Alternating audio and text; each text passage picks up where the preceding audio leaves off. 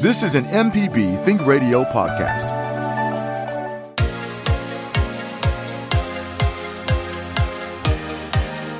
On Southern Remedy Healthy and Fit, you get information about foods you should eat to stay in good health and tips on how to stay active. I'm Josie Bidwell, host of Southern Remedy Healthy and Fit, an associate professor of preventive medicine at the University of Mississippi Medical Center. Listen to the show every Monday at 11 or subscribe to the podcast by searching for Southern Remedy with your preferred podcasting app. From MPB Think Radio, this is Deep South Dining, the show all about the culture of Southern flavor and the folks that love to stir the pot. Good morning, Malcolm White with Carol Palmer. And we will be your guides today through Mississippi and the American South's wonderful food landscape. And you know, it's February, and it's a month full of flavors that we love, from savory stews to chocolate desserts. And we want to bring it all in and talk about it today on the show. We will talk about recent food headlines, latest cooking hacks, and whatever is on your culinary mind. Java wants to know about cooking rice in a microwave, so we're going to talk about that. We are live today. Carol is back. Welcome back, Carter. Thank you, Mel. Thank you, Mel. We missed you last week. Well, I missed y'all. I was up in the frozen Northland eating walleye. Oh, walleye. Okay, walleye. Frozen walleye. No, well, it was freezing. It was freezing outside, but that's a Minnesota thing. Minnesota, and they eat walleye. So I had very much. Had a lot of walleye. Yeah. Okay. Yeah, it was great. That's good. Had it fried? Had it sauteed. It's walleye for every meal. We had, John had walleye with crushed pistachios. My goodness. On it. So, Who knew? As I said, we are live, and we'd be happy to hear from you if you're interested in anything we come up with this morning, or if you just have questions, comments, suggestions, or you just want to talk about food and the great landscape thereof. I had a really good meal the other day. Rick Cleveland and I, while you were out of town, Rick Cleveland and I went to eat at Elvie's for lunch, and we both decided we were going to have the same dish, which I generally don't do, but we both got the Hangtown omelet. Well, that is one of their most famous dishes. So if you're not familiar with the Hangtown, it's fried oysters and bacon served with an omelet. And in this case, at Elvie's, they serve a French omelet, their version of a French omelet. And I know that made you happy. Although it's very different than the one I make. It's very creamy on the inside, very fluffy on the outside, and they serve it with 3 perfectly fried, crisp oysters. So I decided I was curious, like, where did this dish come from? So I did a little research. It turns out that the Hangtown Fry is a type of omelet made famous during the California Gold Rush in the 1850s. The most common version includes bacon and oysters combined with eggs and fried together. But in the case of Elvie's, it's put on top with a hollandaise type sauce. Very good. Sounds delicious. That's one of the dishes that John T. Edge mentioned on the great television show True South when they came to Jackson. Now, Java, how does an omelet or eggs cooked with fried oysters sound to you? Sounds like tomorrow's breakfast. That's what it sounds like. Good. So you're in. Yeah, I am very in. Yeah, okay. So would you rather have walleye or a Hangtown omelet? Don't make me choose live on the air. Well, at my house, we are, Malcolm, I'm having some marital issues. Oh, my goodness. Yeah, and it's over food. I mean, I take great pride in cooking 3 meals a day for John. You know, we're 25. We're out in the country. We are 25 or 30 minutes from a quart of milk. So, you know, you have to plan ahead. But John has been rejecting my food in favor of Renita's food at Lee's Heavenly Barbecue and Soul Food Restaurant. Well, let me say this. Back in the day, and I'm going to guess this was 10 or 15 years ago, David Patterson was working on a construction project somewhere out in Edwards, and I would go out there with him, and we would go to Lee's, and it was rocking and rolling back then. So that place has been around a while. Well, all I know, it's made a big impression on my household. And you got a resentment? Well, I do have a resentment because I'm showing you this recipe. Okay. That's leftover from the walleye. This is pan-seared chicken with harissa, dates, and citrus. This is what I was making for dinner Friday night. You wouldn't get that at Lee's. No, you would not get that at Lee's Heavenly Barbecue and Soul Food. And John rejected that dish, and I'm going to share with you what the menu was on Friday at Lee's. Smothered pork chops, catfish, pulled pork, spaghetti, baked chicken, and rib tips. Now, what he chose to do, since it was Catfish Friday, he had catfish for lunch and then wanted the smothered pork chops for supper. Instead of the fancy chicken dish. Instead of pan-seared chicken with harissa, dates, and citrus. So, well, you're going to need a little counseling. You're going to need a little work. Yeah, I'm feeling bad about myself, and I've got to learn how to make smothered pork chops. Yes. You know, really this week. So if anybody has any hints for me, I have never smothered a pork chop. Okay. I normally pan sear it and then stick it in the oven, you know, big pork chops. And then baste it, you know, then drizzle like a peach jalapeno glaze. Okay, hold on. There's the problem. First of all, you said drizzle versus smothered. Yes. John wants smothered, and you're drizzling. And I'm drizzling. So help me, people. Help me with the smothered pork chops. Before you put the pork chop back in the oven, you're going to have to smother it. Yes. In some gravy. Yes. Broth. Yes. Reduction. So onions. I need some help here, and then I'm going to invite you and Java to Catfish Friday soon. Now, you mentioned two things that I love: catfish with spaghetti. Ooh, it's an African American thing. Java, do you agree with me? Oh yes, sir. Yes, because I remember we had Chef Enrica Williams on about maybe a year ago, and we were talking about this catfish and spaghetti, and everybody else was surprised that this was common. And for me and her, they go together like grits and butter. I'm very, very wide, and I did not know this, but spaghetti was on the menu with catfish, and I got an order of spaghetti. I'm going to remind you that back in the day at Walker's Drive-In, in the earliest days, they were serving the Friday catfish had a side of spaghetti, and because they had this African American chef in the kitchen, and that's how she served it, and I loved it. But it was the first introduction I'd ever seen. Okay, well, thank you guys. Next week, I'll put spaghetti on John's catfish. Yes, yeah. He'll be happy. You'll be happy. And you think I should forget about the pan-seared chicken with harissa, dates, and citrus for now? For now, yeah. I think maybe a special event if you're having guests over. I think John wants to go soul food here. He is. He's a soul food. Now, Carol, with your walleye, one of our fellow producers, Liz Gill, she came in and talked about how she went to Minnesota and got walleye on a stick. Really? And it was available as a foot long.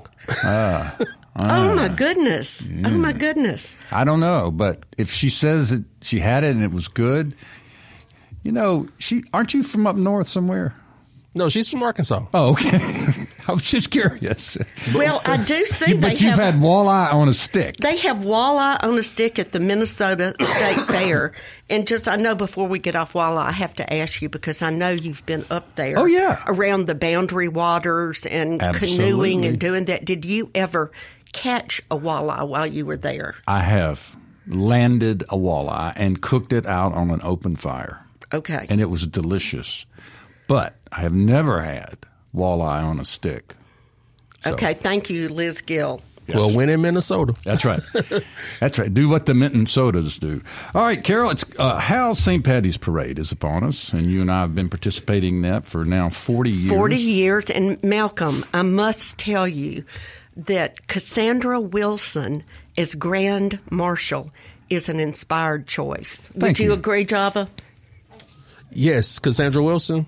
Correct. Yeah. Yes, she is phenomenal. I've had the pleasure to be in the presence when she was singing, and I'm glad that she is the Grand Marshal. Right. So we'll probably play a little music around that time of Cassandra's. Yeah, DJ Carol on the ones and twos. On the ones and twos, yep. Well, Cassandra's a Jackson native, went to Murrah High School.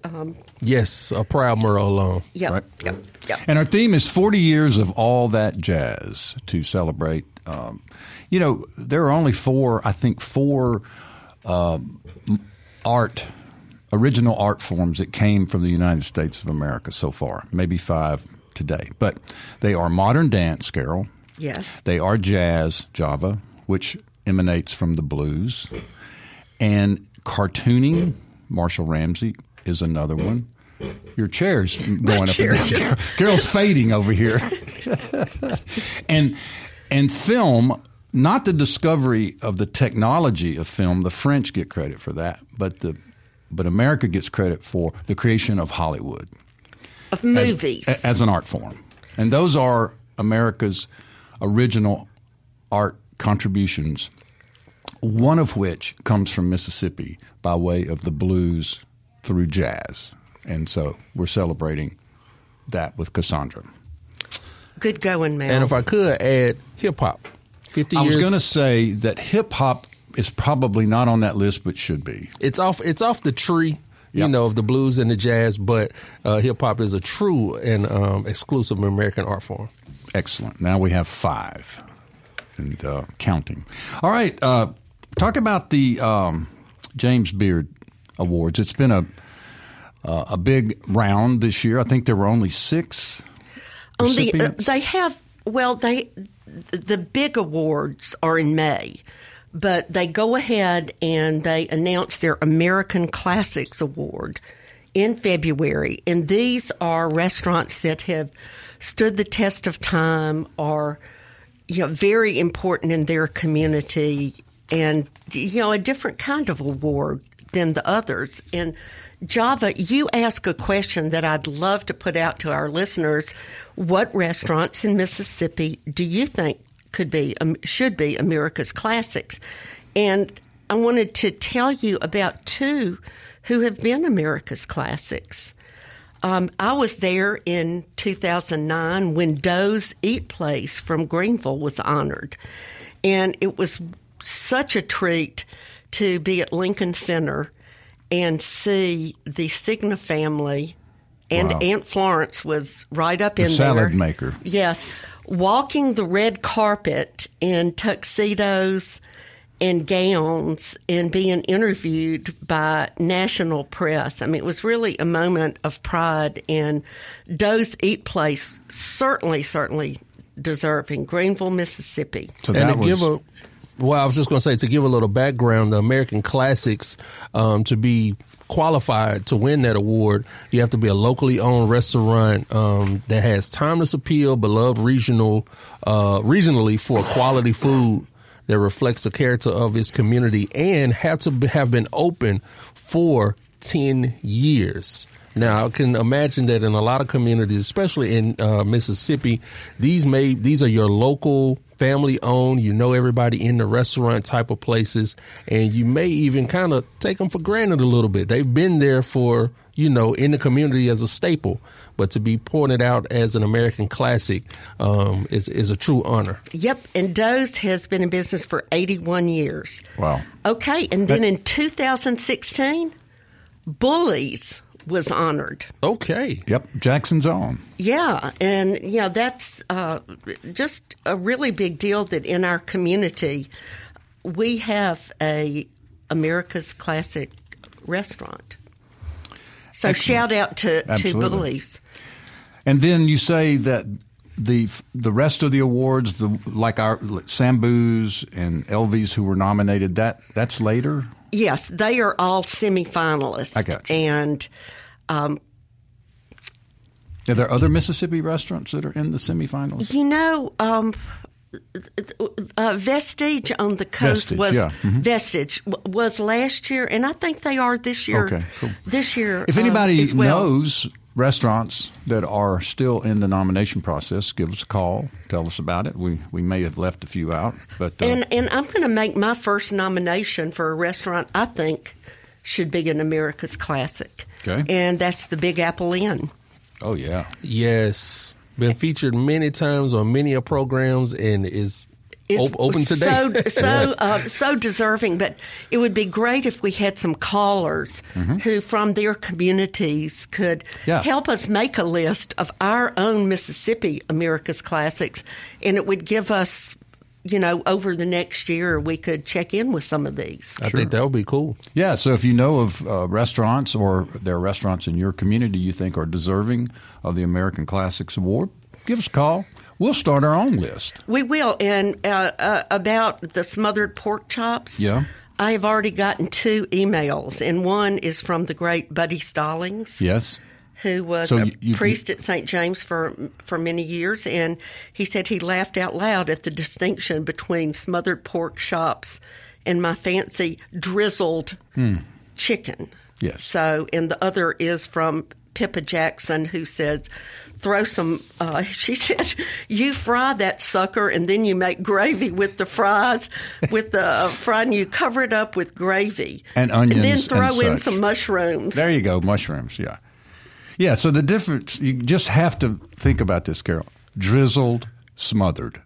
Okay. Just keep that in mind. Well, I'm just going to say that John's not interested in being drizzled. He wants to be smothered. You did not complain about the drizzled pork chops at my house. No, I like drizzle. We're talking about your husband. Okay. Who says he doesn't want the drizzled chicken. He's tired of drizzle. Give the man some smothered. Okay, Java, what is this thing? Wait a minute. Well, yeah, we have these plastic cups here. What's going on? Styrofoam. Well, we love a good taste test over here at Deep South Dining, and I saw that Pepsi Cola, the Southern Classic, introduced a new flavor. Well, actually, it was last year's kind of Easter thing where they put Peeps in the Pepsi. So now it's available on shelves, and I was able to find one early this morning. I think it was the only one in the store, so it lets you know how popular it is. Probably leftover from last year. I have never thought of mixing my Peeps with my Pepsi. Okay, here goes nothing. We are officially tasting, Carol and I, for the very first time ever. Yes. Pepsi Peeps. Flavored Pepsi. Peeps flavored Pepsi. And on the air. Yeah, okay. Cheers. If you don't know about Peeps, Peeps are the marshmallowy little chicken or chicken things. They come in bunny shapes too for Easter. Like marshmallows, yeah. Yeah, marshmallows covered with sugar and stuff. So super sweet. If you have kids, then you probably know all about Peeps. I'm getting a little picking up of pea. A little note. I'm swirling. I'm swirling and sniffing. There's an extraordinary amount of sugar here. Yes, there's extraordinary. Both coming from the Pepsi formula, enhanced by the Peeps formula, and it's really, really sweet. Not quite as carbonated as I would like. Yeah. I prefer a little more carbonation. Okay. Well, it could have flattened out since Java poured it. But it is sweet now. If you are, just imagine Peeps and Pepsi put together. It's no short on sugar. No. So, it's if you want to, it's there and it's available. I thought it was kind of fun. Are we on a scale of 10 or 5 here, Java? Let's do 10. Give it a range. I'll give it a 2. I can't give it because... the Pepsi people here are my good friends, and I just... Well, this isn't about the Brown family. This is about the Peeps flavored Pepsi. They just distribute it. I just don't like to mix my Peeps with my Pepsi. Too much politics in this Peeps business. Wow. I do love a Peep. A Peep, but you like a Peep and a Pepsi, but just not Peeps with your Pepsi. Great, yes. You know, I like it. I can dig it. To each their own. Java, thank you for bringing this experience. I mean, we go from olive oil tasting to Peep and Pepsi tasting. It's easy. And speaking of olive oil, some of the Starbucks, Carol, have started putting olive oil in their drinks, and our friend Elaine Trigiani, I'm sure, would have an opinion about this. What do you say? Well, this is in Italy that they're doing this. They just started. I have a news release from Milan, Italy, as we sometimes say. Here, directly to you. Here in Mississippi, and they are mixing coffee with olive oil. Wow. And it's an alternative to their more standard espressos and cappuccino. And the name of it is Oleato. Oleato. Yes. Oh, okay. Espresso, Oleato. Oh. And it is infused with a spoonful of cold-pressed extra virgin olive oil. Okay. So next time you're in Italy, give it a shot. Yeah, give it a shot. Or if you're at home, you make an espresso, pop a little olive oil in it. You know, I love olive oil dropped on top of soups and certain dishes. Oh, yeah. You know, put on my bread after it's warm. I just love to drizzle. Now, this is a place where drizzle for me works. Yeah. As opposed to smothered. I have something else I needed to talk about. You got a news flash. I do. Something has gone on at a Popeye's fried chicken. Oh, wow. In Augusta, Georgia. It happened in Georgia, like so many things. And Carol has the real inside scoop on this, and we want to touch on this before we take a break. Yeah, while she pulls that up, I do want to say congratulations to our good friend at Sam Bou's Kitchen. They're getting ready to celebrate 1 year, their 1 year anniversary.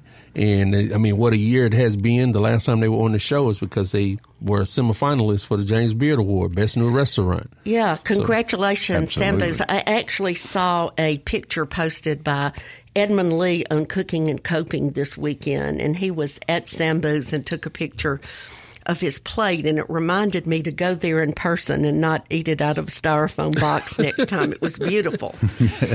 But here's the news. Okay. I'm not going to name the woman, although she is named in this article, but she drove her vehicle into a Popeye's restaurant on purpose after the biscuits were mistakenly left out of her order. Wow. Wait a minute. Yeah, and she's been charged with first-degree criminal damage to the property and aggravated assault. And those must be some kind of biscuits. Yeah, she was really, she wanted those Popeye's biscuits. That's not, and so, that's I not mean, fun. You know, I think it's important here on Deep South Dining to cover food crime. Report the news. Food crime. Yeah.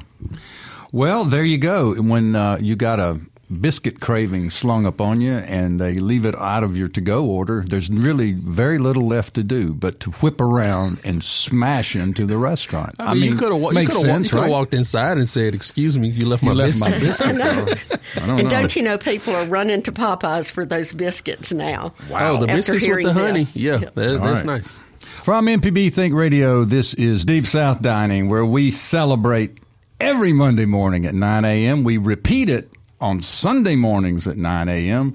And then we are podcast into eternity. Is that right, Java? That is exactly correct, sir.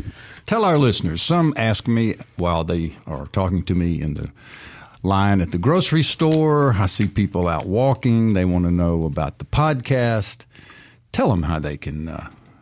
Well, you can subscribe to the podcast wherever you get audio. I mean, some people use Apple Podcasts, some people use Stitcher and other different apps, but also you can download the MPB Public Media app, which is absolutely free, and all of our podcasts live there as well. So really, we're easy. On Spotify too. Spotify, wherever you can get your just on podcasts. The little purple icon on my iPhone. Apple Podcasts. Yes. Yeah. Mm-hmm. Yeah. We are everywhere. And we are everywhere, and we hear from some of our listeners all over the world, and you know that's exciting too. But Yeah, too. We're huge in Spain, right, Carol? Portugal, I'm sorry. But because of John, he has all these contacts at being the former ambassador. You know, I don't know, but we even had a call one time. And Peru. Peru. Yeah. So. Yeah, good. Hey. Right. We're international. All right, next week, I just want to remind you, this is a note. Next Monday, March the 6th, we will air our adventure with Scott Peacock. The biscuit experience that we were fortunate enough to take advantage of. Carol, we took a crowd over to Marion, Alabama, and spent the better part of a morning and into an afternoon with night before? Scott Peacock. Delightful experience. And anyway, Java has – he took our recording device and interviewed a bunch of people and talked to Scott. I can't wait to hear it. We're going to actually have Scott join us via Skype also and talk with us. So, on Monday the 6th? Next Monday, yes. Oh, wow. It was a spiritual experience. It's really cool. In a way, It was. And a side benefit we weren't expecting was the history behind of Marion, Alabama. Who knew? Yeah, that was really the biscuits were nice, but that was a super highlight. It was, and it's about an hour from Tuscaloosa and about a half hour from Selma. It's kind of a left turn and a right turn and a left turn. It's dark. And it's very dark. But we should not talk too much about how dark it was because it could offend people. But anyway, we've got a caller. Mike is calling us from Hernando. Hello, Mike. How are you, my man? Good morning, you guys. Listen, man, I want to give a shout-out to a restaurant here that's relatively new. It's only been here for a couple of years.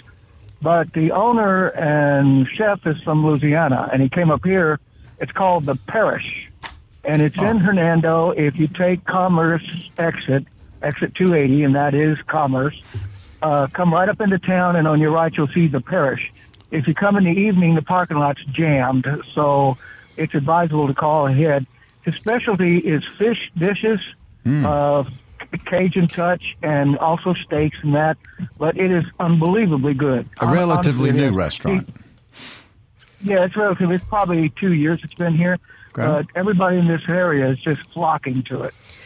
And I'm assuming that the name The Parish is a play on Louisiana. Instead of counties, they have parishes. Correct. Yes. Do you think that's correct? That is correct. Uh-huh. Well, that is a great tip. Great tip, yeah. Listen, it's worth it because he's an award-winning chef, and he's just taking this area by storm. And you drive by in the evening, and you can't find a parking place. Okay. But do call ahead. Do call ahead if you want to come. Check it out and try to get a reservation because, honestly, it is more than worth it. Well, and we'll do that. Priced.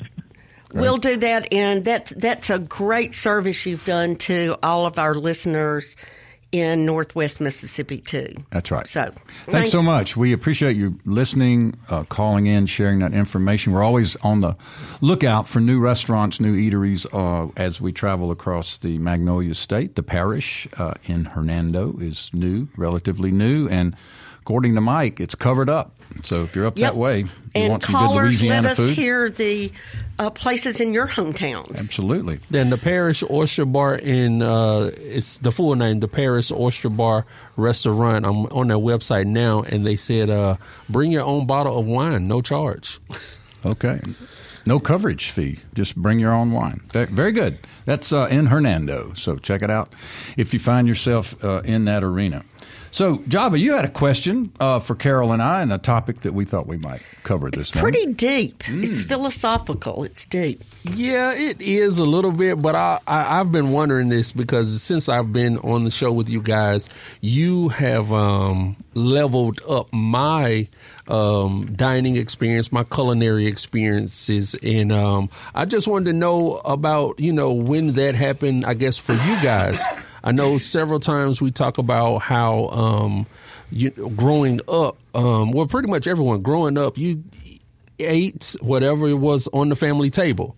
And, you know, if it was pork and beans, it was pork and beans. If it was, you know, chicken tetrazzini, it was chicken tetrazzini. But at some point, you guys started venturing out and eating with these award-winning chefs and knowing the difference between, you know, different sauces and cooking techniques. So I just had the question about when did you, quote unquote, level up your eating experience? Yeah, great and question. Of course, I had to look up leveling up. I thought I knew what it meant, but it means taking your life to the next level or taking anything to the next level. And I know it's a term used a lot by gamers.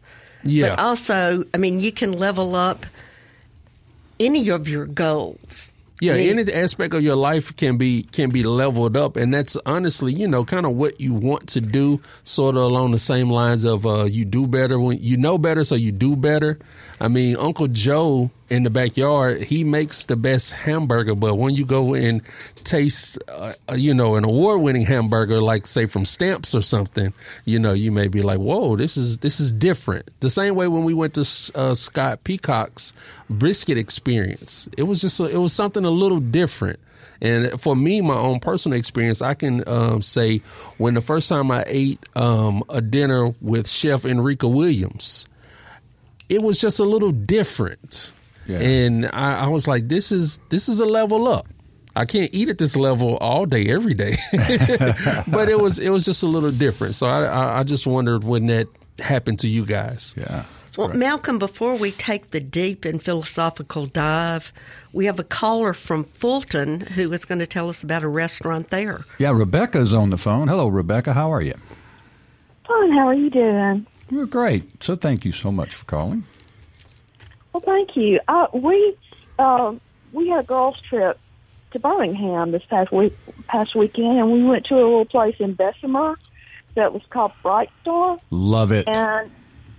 And it was so yummy. But it's, you know, it's the oldest restaurant in Alabama, and someone in our party was talking about how the German restaurant in Meridian is maybe the oldest restaurant. Correct. Okay. Weidmann's.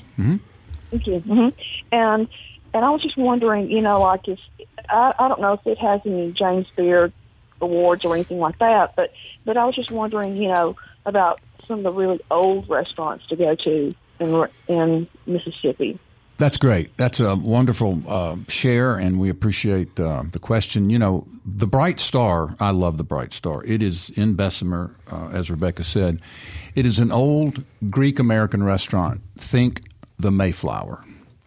Tile floors, booths, seafood, stuffed flounders, fried oysters, the same, you know, that kind of cuisine and that kind of feel. It's right in downtown in the middle of Bessemer, which is just outside of Birmingham, sort of a, you know, like Madison would be to Jackson, if you would. But anyway, Bright Star, really great family-owned Greek-American restaurant, terrific. And then she mentioned Weidmann's, German family in Meridian, often called the oldest restaurant in the longest operating restaurant in Mississippi. I would think the oldest restaurant eatery in tavern would have to be like King's Tavern in Natchez, because it was settled long before Meridian. But I think Weidmann's distinction is it's the longest operating restaurant in Mississippi. A great restaurant. I've enjoyed eating there many, many times. But those are really wonderful tidbits of info. If anybody disputes my take on the oldest restaurant, you're welcome to call and correct me. I stand corrected if I am wrong. Carol? And it is a 2010 American Classic winner, the Bright Star, for James Beard Foundation 2010 American Classic Award. Good work, Java. The Snoop Java. He's also a DJ. Okay, Rebecca, so there's a good piece of information for you. Terrific.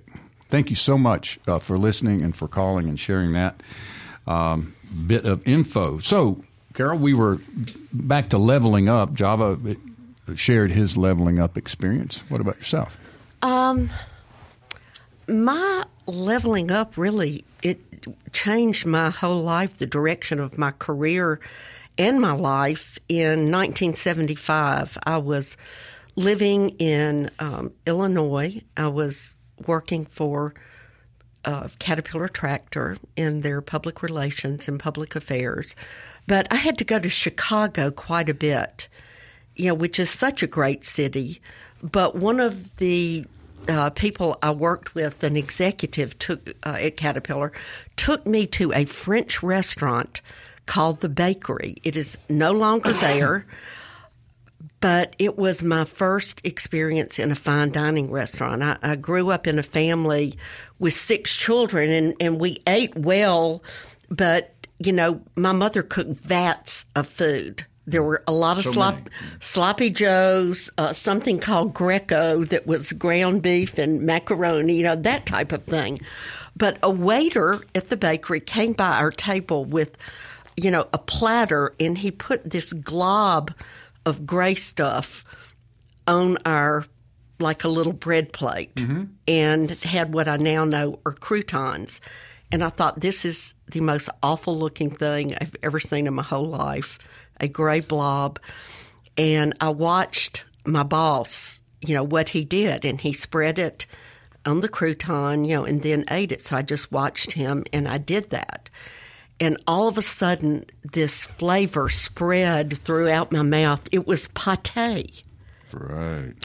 It was a French pâté, and it just changed the way I felt about food, and it was also helped by a bottle of Chateau Margaux wine. I did not realize at the time how precious, you know, that was. So I'm sure, you know, it was a long time ago, and it probably wasn't that expensive because, you know, I had been drinking Boone's Farm from Modesto, California at Mardi Gras. And loving it. And, you know, and loving it and tasting Chateau Margaux and pâté. And because of that, I became interested in food, and it was right when Crate and Barrel opened in Chicago.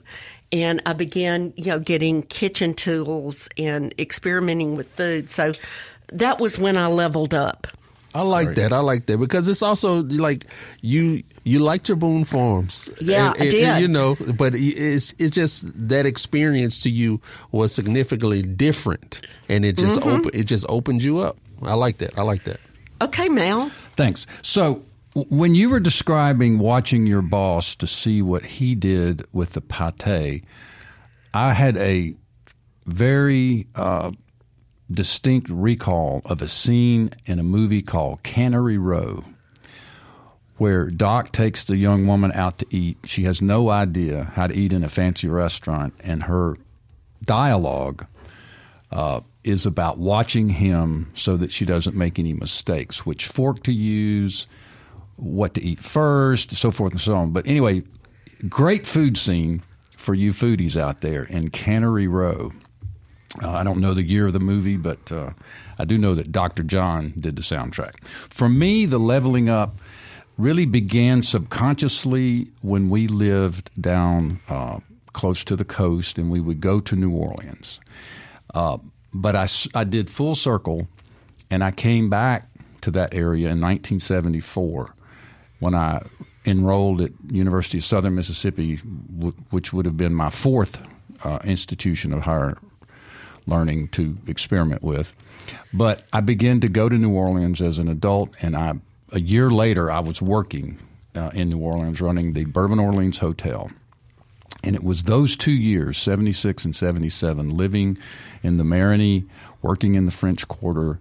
My brother Hal came to join me. Several other of our friends who were in the industry came and lived and worked with us there. But we began to go out and eat all of the recommendations of Richard Collins, the underground gourmet, who was the writer for the Times-Picayune. And every week he had a food column, and I religiously would go to all the places that he recommended and begin to really think seriously about food, and it was in New Orleans. And soon after, you entered the restaurant business. Yeah, I was already in it, in the hospitality. I was the assistant manager of the Bourbon Orleans Hotel, ran all the food and beverage. But I was learning on the job in this city that was just, you know, brimming with culinary surprises.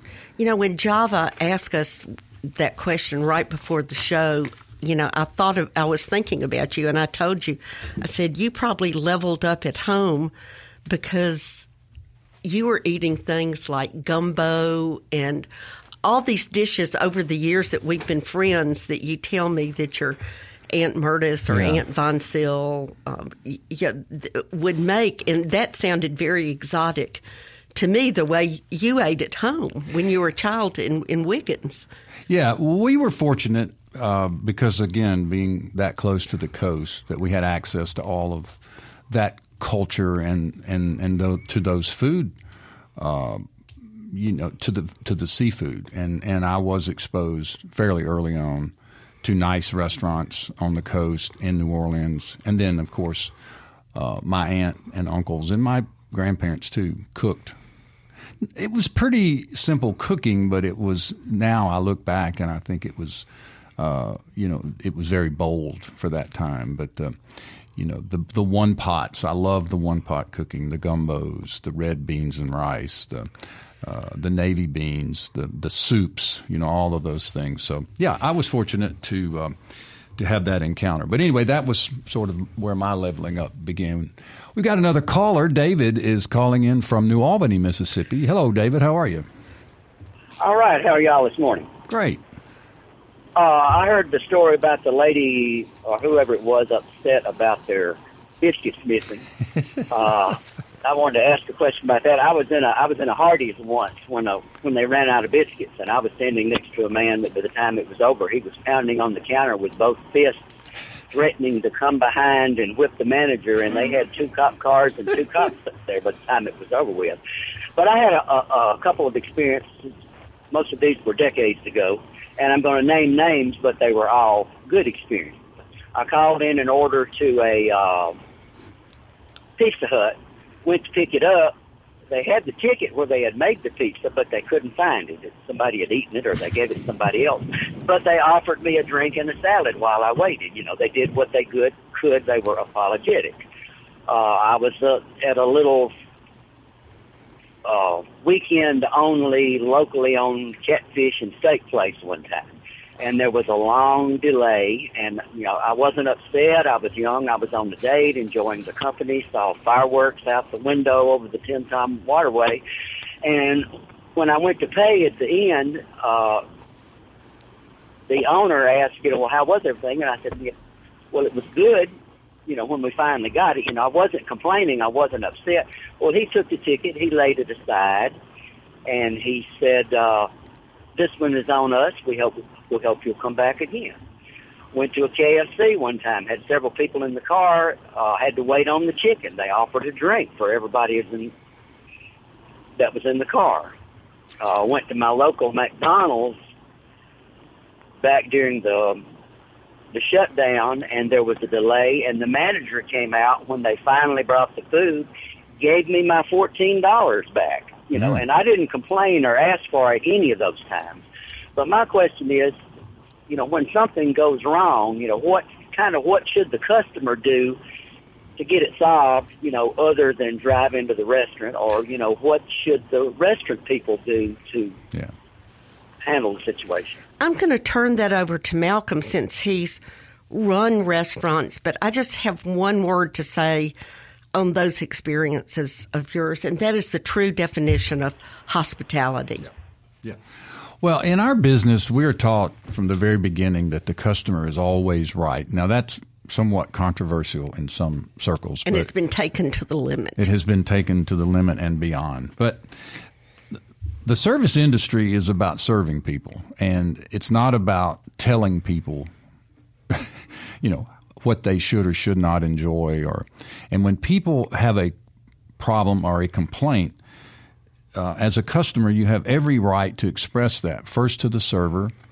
If you get no resolution, then ask for a manager. And you don't have to be belligerent. You don't have to be excitable. You just say, I ordered the redfish and somehow I ended up with the shrimp dish. And the shrimp dish was delicious, and I ate it because all the other food came at the same time, but I really ordered the redfish, to which the manager, if they're on their P's and Q's, will say, well, that's on the house. It's our mistake. We're really sorry. Next time you come in, you know, be sure and say hello, and we'll make sure that we get you the redfish. And there's a number of ways. Some people will offer a free drink. Some people will offer a complimentary dessert. Or dessert for the table. That's happened to me. Other people will just comp that particular entree. Mm-hmm. At Howlin' Mal's, I always, if it was wrong, I had a line on the menu that says, if what you ordered is not what you ordered, if it's not what you thought, if you were not satisfied, please let us know and we'll make it right. And most of the time, I would either comp it or give them a gift certificate for another meal at a time where they could come back. But, you know, the overarching idea is you want people to leave with a positive attitude and have a positive experience, and it's whatever it takes. And everybody does it ever so slightly differently. Yeah, I read in Cooking and Coping, this was a few months ago, it was the first time we had Sam Bou's on our radio show, and a group drove from maybe it was an hour and a half away to come for it was a very specific. Was it the chicken yassa? No, it was a very specific. Oxtails? No, it's something they do. I don't know if it was Egyptian, or I could look on the menu and tell you, but it's very, very complex, and they only do it, you know, certain days a week. Well, the group got there and they didn't have it, and they were so incredibly disappointed. And so the woman called and spoke with Joseph Sam Bou, and he was so lovely, and you know, and told them why they didn't have it, and invited the whole group back, and they did a dinner with that specific dish that they were looking for. And so this woman wrote this beautiful post that was circulated to, you know, hundreds and hundreds of people on Facebook. And I thought at the time, how lovely. Mm-hmm. And what a great experience, because, you know, all restaurants, something's going to go wrong somewhere, sometime. And when it turns into a positive experience like that, it's a beautiful thing. I agree with what Malcolm said. The goal when you visit the restaurant is to leave with a positive experience, even if something did go wrong. I mean, you want those customers to come back, I would believe. So yeah. You want them to leave with a positive experience, whether you made the wrong right, or, you know, everything was perfect from the get-go. Yeah, but the worst is when people get irate, and because then it raises it, and there's, you know, no way to resolve it. Yeah, there's no resolution if there's an attitude on either side of that. If the restaurant owner or manager cops an attitude, it's not going to work. If the customer is angry, belligerent, it's generally not going to work out. But, you know, it's a tough business, but people come with high expectations. People come to a restaurant knowing that they're going to spend X amount of money that they've worked hard for. They're looking for an experience away from everyday life. They want it to be extraordinary. They want time away. They don't want to be blasted with loud music if they don't want loud music, or people talking if they don't want it. And it's a complicated formula. And the idea is just for everybody to remain calm and, to communicate. And everybody wants to leave with a good experience. Well, you know, I love that David called and brought up this question. And I also noted that our three callers have been from North Mississippi. Yeah, Hernando, New Albany, and Fulton. And obviously a lesson to be learned is biscuits are a very touchy thing with people. Yeah, you don't want to leave them out. Yeah. And there's also, you know, what kind of biscuit do you like? Scott Peacock talked a lot about what style of biscuit, you know, the hard biscuit, the soft biscuit, the you know, this biscuit, that biscuit. And he talked about why he made the type of biscuit, which we will share with you next Monday. Yes, and if your biscuits are left out or if they run out, do not bang on the counter or drive your car into the building. I don't believe people do that over hamburgers, but obviously they do it over biscuits. Yeah, biscuits can, I guess, bring out the best and the worst. And the worst. And David, we thank you so much. Absolutely.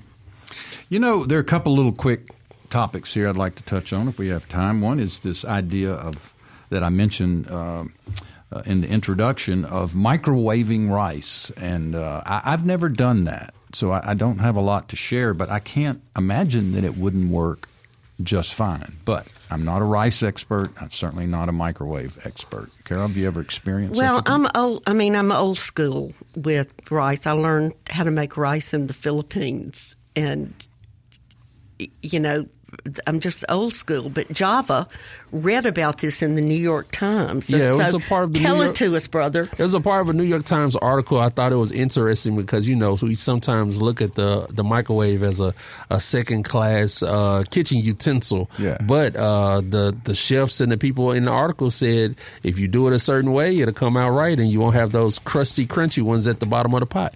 But it takes 15 to 25 minutes. Why not just put it on the pot? I don't know.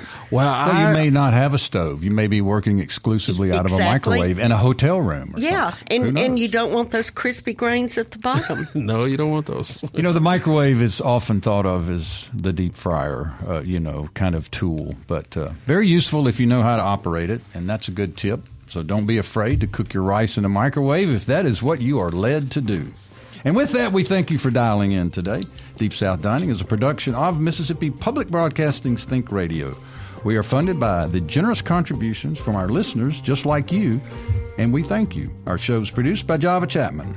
This is an MPB Think Radio podcast. To hear previous shows, visit mpbonline.org or download the MPB Public Radio app to listen on your iPhone or Android phone on demand.